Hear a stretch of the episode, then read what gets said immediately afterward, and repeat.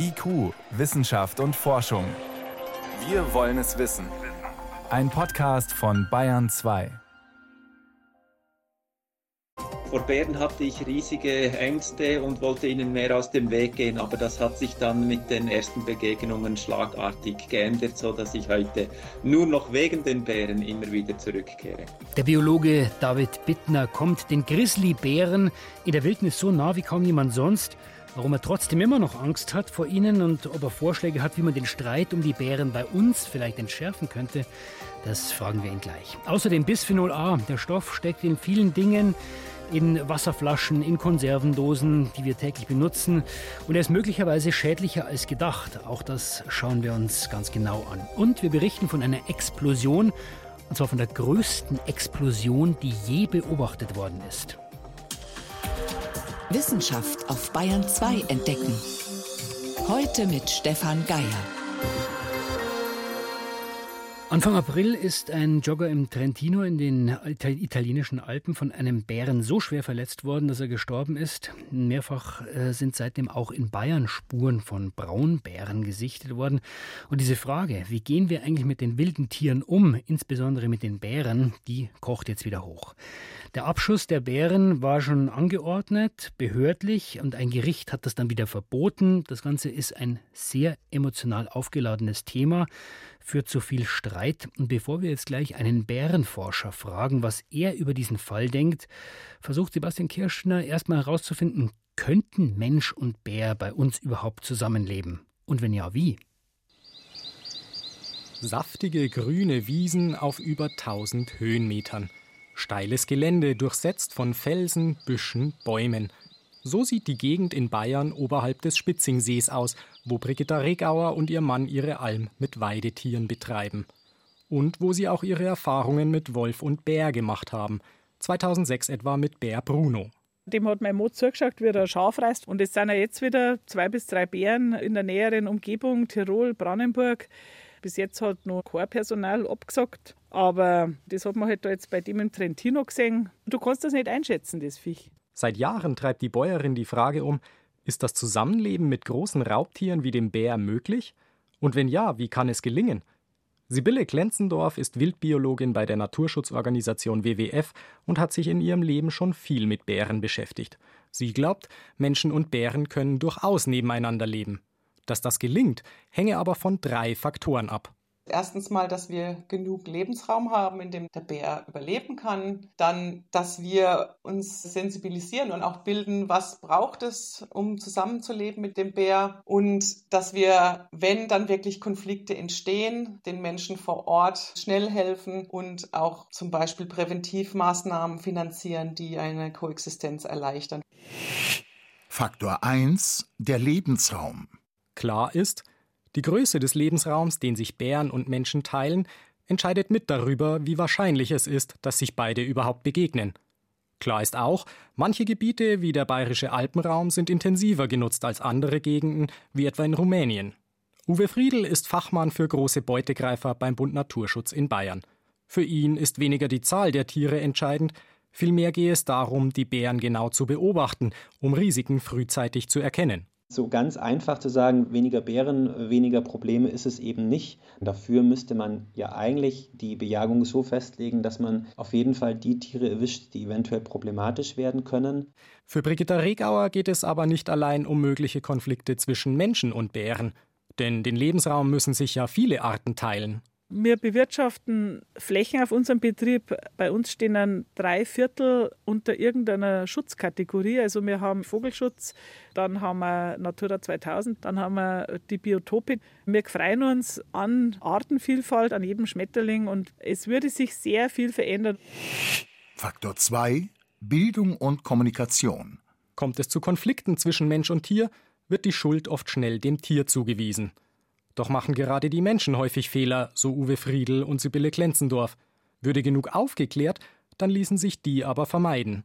Das ist fast so wie ein Peace-Building-Prozess, wo man wirklich zusammen entscheidet, aber auch Pflichten erfüllen muss. Wenn dieses Zusammenleben funktionieren soll, müssen alle mit dabei sein. Dann hängt es natürlich auch davon ab, dass die Bevölkerung dementsprechend informiert wird, wie man sich dann eben auch zu verhalten hat. Also, dass ich dann nicht meine Essensreste in den Wald schmeiße, dass ich auch nicht, wenn ich ein Bärenjunge sehe, da hingehe und ach, wie süß, weil irgendwo natürlich die Bärenmutter ist, die ihr Kind verteidigt. Also solche Verhaltensregeln sollten die Menschen Menschen dann einfach wissen. Aus Sicht von Brigitta Regauer scheitere das aber oft an der Realität vor Ort. Sie hatten sich vor einiger Zeit für ihre Weiden Hilfe aus der Schweiz geholt. Zwei Hirten mit sechs Herdenschutzhunden. Deren Fazit? Sowas haben sie noch nie erlebt, wenn da Schild da ist, hier arbeitet ein Herdenschutzhund, bitte vom Rad absteigen und bitte auf den Wegen bleiben dass dann die Leute trotzdem schnell vorbeifahren und dass die Leute nicht auf den Wegen bleiben. Die haben dann nicht so arbeiten können, wie sie wollten, weil eben der Tagestourist so undiszipliniert ist. Faktor 3 Hilfen vor Ort. Als wirksames Mittel, egal ob gegen Wolf oder Bär, empfehlen Fachleute Herdenschutzmaßnahmen. Nachtpferche und Elektrozäune etwa seien das A und O. Für Brigitta Regauer eine zu pauschale Lösung, die nicht überall passe. Das würde die untere Naturschutzbehörde überhaupt nicht erlauben, weil das, was die Schafe am Tag fressen, das kommt in der Nacht hinten raus und dann wäre da ein massiver Nährstoffeintrag. Einer, der die Kulturlandschaft in ihrer jetzigen Form zerstöre. Brigitta Regauer betont, sie habe nichts gegen Bären in der Region. Wichtig sei aber abzuwägen, welche Schutzgüter Vorrang haben. Sich für den Bären in einer Gegend zu entscheiden, funktioniere nicht ohne Folgen, sagt auch Uwe Friedl vom Bund Naturschutz. Es hat definitiv einen Preis und aus Sicht der Weidetierhalter einen Riesenpreis. Da sind natürlich viele Fragen nicht beantwortet. Das muss uns schon klar sein. Fazit: Ein problemloses Nebeneinander von Mensch und Bär ist möglich, aber unter Umständen nicht überall. Zumindest nicht, ohne sich auf die damit verbundenen Veränderungen und Kosten einzulassen. Und da gibt es verständlicherweise noch viele Vorbehalte und Hürden. Einer, der aus erster Hand weiß, wie gefährlich, aber gleichzeitig auch wie faszinierend die Bären sind, das ist David Bittner. Er ist Biologe, Bärenforscher. Und in manchen Beschreibungen heißt es, niemand kennt die Bären so gut wie er weil er seit vielen Jahren den Sommer mit Grizzlybären in Alaska verbringt. Dabei kommt er den Tieren sehr nahe. Das ist in mehreren Filmen von ihm und auch über ihn dokumentiert worden. Und ich konnte ihn vor der Sendung fragen, jeden Sommer mit den Bären in der rauen Wildnis. Warum? Es war mehr die Wildnis, die mich anfänglich mal in diese Weiten zog. Vor Bären hatte ich riesige Ängste und wollte ihnen mehr aus dem Weg gehen, aber das hat sich dann mit den ersten Begegnungen schlagartig geändert, so dass ich heute nur noch wegen den Bären immer wieder zurückkehre. Dann nehmen Sie uns doch mal mit in diese Sommerwelt, die Sie da erleben. Wie nah kommen Sie den Tieren? Also das Spezielle ist, es sind Tiere, die sehr standorttreu sind, die sehr auch neugierig sind und vielleicht auch vom Charakter her etwas toleranter. Und zu diesen ist es mir tatsächlich gelungen, wenn man viel Zeit miteinander verbringt, eine Art Vertrauensverhältnis aufzubauen. Das heißt, sie kommen mir dann mit der Zeit doch sehr, sehr nahe auf wenige Meter.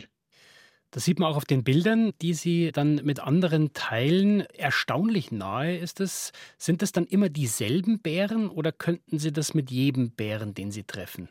Nein, das sind genau einzelne, sehr spezielle Individuen. Ich gebe ihnen natürlich dann auch einen Namen und solche Begegnungen sind nicht mit irgendwelchen Bären möglich. Das braucht auch die entsprechende Zeit dafür und vor allem auch sehr, sehr viel Respekt und Geduld. Das heißt, Sie kennen die Tiere, seit sie klein sind dann auch?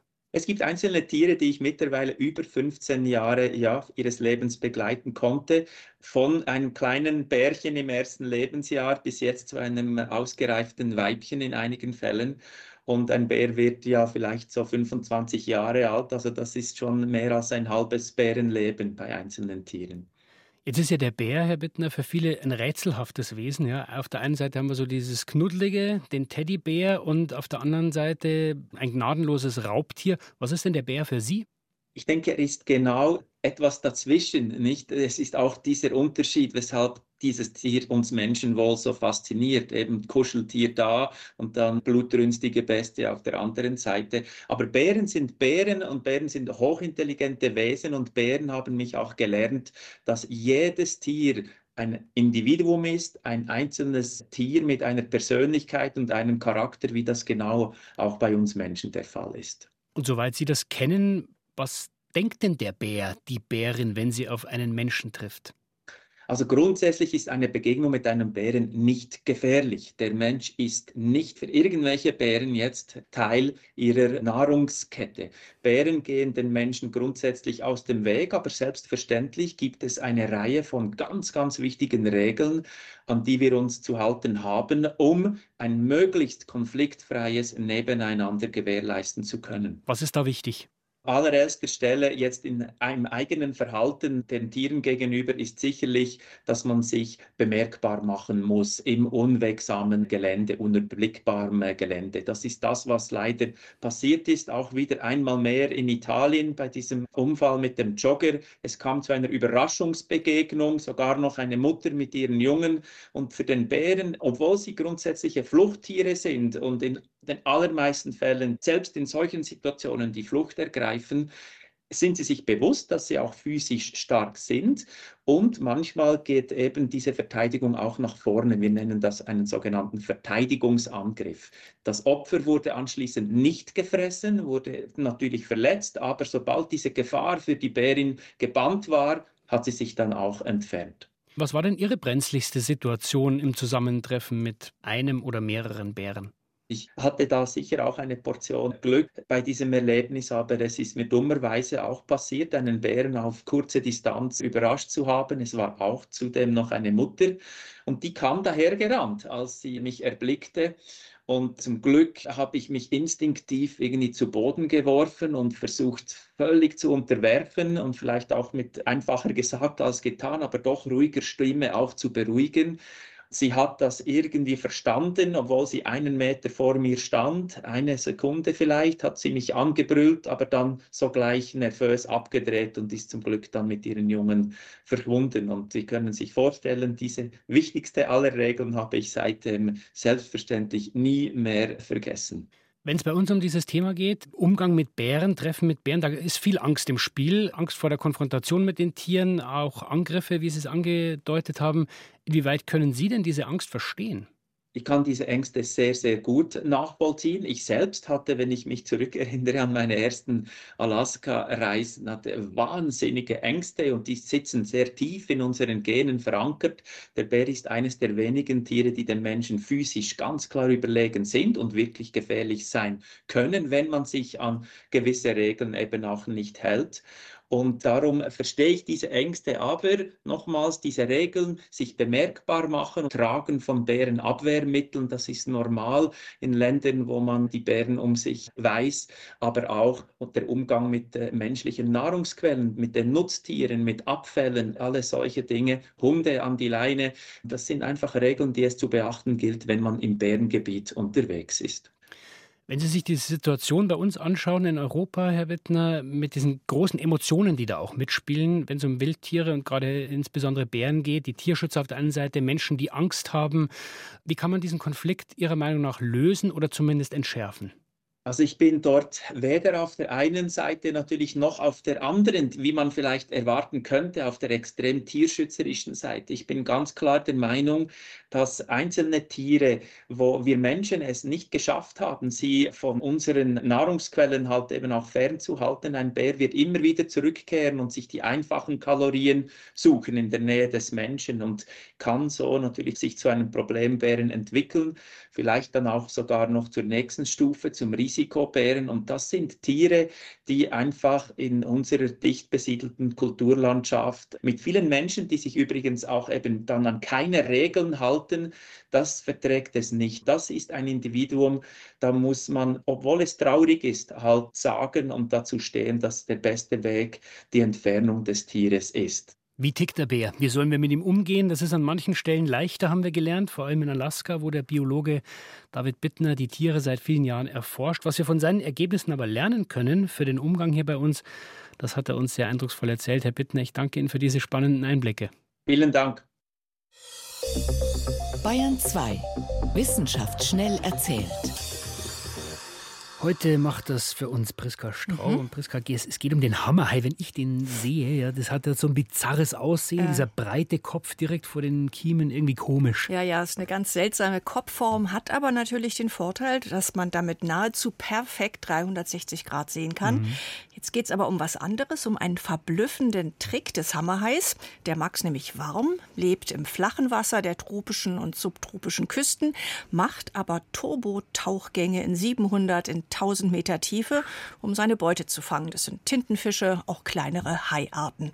Und die Frage ist jetzt, wie stellt er es an, beim Beutefang nicht auszukühlen? Mhm. Die Antwort ist verblüffend, er hört auf zu atmen. Das heißt, er hält die Luft an, kann man ja nicht sagen, aber der, weil der Hai atmet ja nicht wirklich. Ja, er atmet natürlich schon, also mit den Kiemen. Das heißt, das Maul ist offen, Wasser strömt durch die Kiemen hindurch. So funktioniert dann der Sauerstoffaustausch. Jetzt hat der Körperhai eine Körpertemperatur von über 20 Grad. Da unten im Wasser sind 5 Grad in der Tiefe. Mhm. Ist natürlich für einen Raubfisch extrem ungünstig, denn der muss wendig sein, der muss leistungsfähig sein. Das Wasser darf den nicht auskühlen. Also macht er das Maul zu, schließt die Kiemen und hält ja, die Luft an. Und wie lange kann er das noch machen? Die Luft anhalten? Ja, er hält schon ein paar Minuten durch, vielleicht fünf Minuten und öffnet dann Maul und Kiemen erst wieder, wenn er in warme Oberflächengewässer zurückschwimmt. Mhm. Da ein ganz anderes Thema. Astronomen machen sich gerade Gedanken über eine einzigartige kosmische Explosion, die stärkste, die je beobachtet wurde. Und was ist explodiert? Ja, das ist das Problem. So genau weiß man das eben nicht. Was da an Energie freigesetzt wurde, übertrifft alles, was bisher bekannt ist. Jetzt versucht man zu verstehen, was da los ist. Also so eine Art Mega-Explosion. Mhm. Weiß man denn, wo das passiert? Also man weiß, das war eine Explosion in acht Milliarden Lichtjahren Entfernung. Und das Besondere Besondere, es ist nicht nur extrem viel Energie freigesetzt worden, sondern auch, die dauert schon mehr als zwei Jahre. Also dieses helle Aufleuchten, das hört gar nicht mehr auf. Also eine Dauerexplosion. Ja. Und warum? Dafür gibt es mehrere Theorien. Man muss spekulieren, das tun die Astronomen. Eine Theorie ist, es ist ein schwarzes Loch, das sozusagen eine gigantische Mahlzeit aus Gas verspeist. Eine unvorstellbar riesige Molekülwolke und die wurde auseinandergerissen durch dieses schwarze Loch. Und das das eben setzt enorme Mengen an Energie frei und strahlt sozusagen immer noch nach. Das wäre eine Möglichkeit, aber es ist eben so weit weg. Man muss da schon länger hingucken. Nochmal zur Erinnerung, acht Milliarden Lichtjahre weit weg.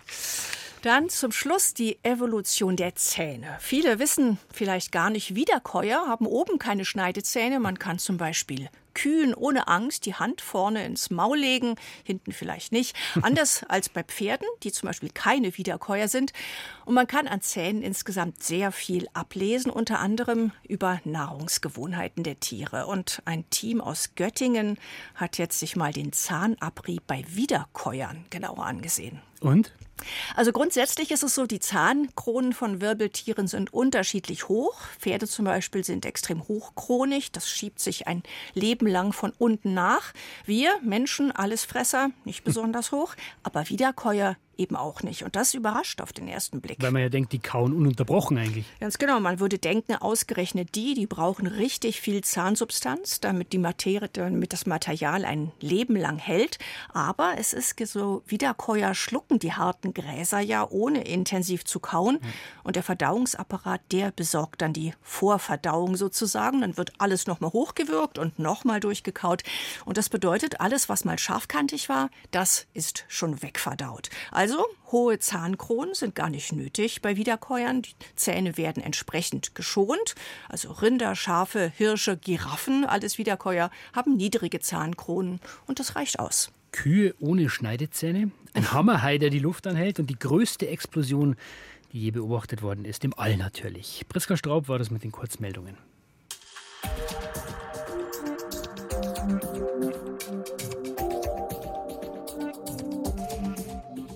Bisphenol A.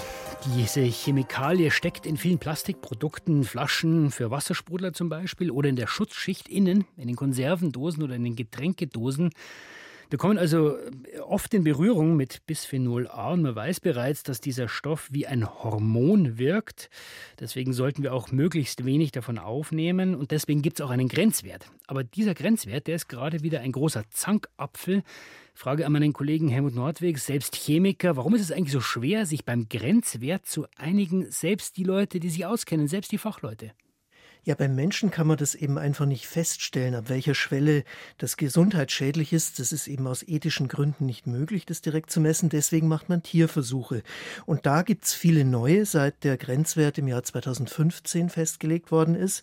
Und die deuten darauf hin, dass die Chemikalie gefährlicher sein könnte als gedacht, sagt jedenfalls die EFSA. Das ist die Europäische Behörde für Lebensmittelsicherheit. Aber wenn es gefährlicher ist als bislang gedacht, dann ist doch eigentlich klar, der Grenzwert muss runter oder bis Phenol Bisphenol A sollte vielleicht sogar komplett aus Produkten verschwinden. Ja, das will die EFSA auch genau erreichen. Die will einen 20.000 Mal niedrigeren Grenzwert als heute haben. Das ist schon ziemlich viel. Allerdings, und Ende 2021 hat sie das bekannt gemacht, dass sie das der EU-Kommission so vorschlagen wird. Aber bis heute hat sich nichts getan. Nein, weil sowas eben nicht sofort in Kraft tritt. Da kann erstmal jeder seinen Kommentar dazu abgeben. Zum Beispiel haben das zwei Behörden getan. Das Bundesinstitut für Risikobewertung BFR aus Deutschland kümmert sich auch um die Lebensmittelsicherheit und auch die EMA, das ist die hm. Europäische Arzneimittelbehörde, denn auch in der Medizin spielt diese Chemikalie Bisphenol A eine Rolle, zum Beispiel für Infusionsbeutel. Und diese Behörden sagen, das, was die EFSA herausgefunden hat, das stimmt nicht oder ist es übertrieben? Das ist übertrieben, sagen sie. Das BFR in Deutschland, das sagt, 20 mal niedriger würde genügen. Das wäre übrigens auch schon ein sehr niedriger Grenzwert. Zur Erinnerung, die EFSA möchte 20.000 mal weniger als jetzt. Die EMA sagt, der jetzige Grenzwert, der kann so bleiben, wie er ist. Aber es sind völlig unterschiedliche Einschätzungen. Ja, das ist aber auch normal, dass Wissenschaftler unterschiedliche Einschätzungen haben in unterschiedlichen Behörden, auch in der EU. Ungewöhnlich ist, dass die Vertreter sich dann mehrmals getroffen haben und sich trotzdem nicht einigen konnten. Die EU-Regeln, die sehen dann vor, dass sogenannte Divergenzpapiere veröffentlicht mhm. werden.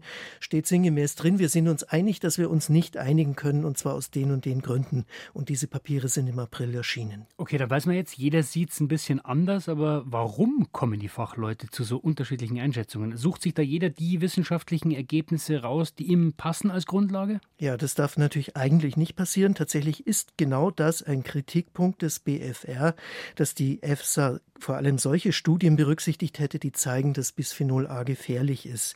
Nur mal ein Beispiel, die wichtigste davon, die sei mit Mäusen gemacht worden, die in Käfigen aus Polycarbonat gehalten wurden. Das ist ein Kunststoff, in dem ist Bisphenol A enthalten und das verfälscht dann das Ergebnis, sagt das Bundesinstitut für Risikobewertung.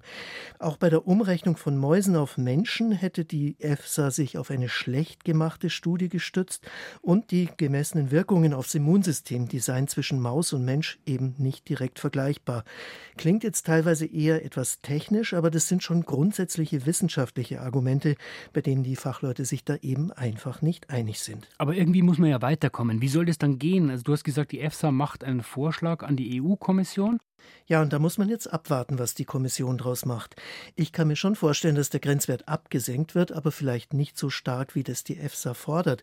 Fest steht, schnell geht das Ganze sicherlich nicht. Es wird eher Ende des Jahrzehnts soweit sein. Aber wenn der Grenzwert tatsächlich verschärft wird, was heißt das dann zum Beispiel für die Wasserflaschen, für die Konservendosen? Ja, das kommt eben ganz darauf an, wo der neue Grenzwert konkret liegen wird. Im Extremfall ist es denkbar, dass die Sprudelflaschen, aus denen Bisphenol A austreten kann, oder die Dosen mit Innenbeschichtungen verboten werden. Es sind ja auch seit 2012 die Babyfläschchen zum Beispiel aus hm. diesem Material verboten. Das geht also. Aber bis dahin können auch wir natürlich was tun. Wir können solche Produkte einfach meiden. Das meiste, was es in Konservendosen gibt, kann man ja auch im Glas kaufen. Und Wasser, das müssen wir nicht selber sprudeln in diesen harten Flaschen, genau um die geht's. Und wenn wir Wasser mitnehmen wollen, dann müssen wir auch nicht solche Trinkflaschen hernehmen, sondern ganz klassische Mehrwegflaschen zum Einkaufen. Die sind nämlich aus anderen Kunststoffen ohne Bisphenol A, also genau der Chemikalie, bei der die Wissenschaftler sich ja immerhin schon einig sind, soweit. Wir dürfen davon nur wenig aufnehmen. Ob es nun sehr wenig ist oder sehr, sehr wenig, da streiten sie halt noch drüber. Also Bisphenol A bleibt der Zankapfel, wie gefährlich es ist und wo der Grenzwert liegen sollte. Bis der Streit gelöst ist, kann jeder nur für sich selber entscheiden, wie sehr er damit in Kontakt kommt. Vielen Dank für diese Einschätzungen, Helmut Nordweg. Bitte. Und damit war es das vom IQ-Team für heute. Stefan Geier war am Mikrofon.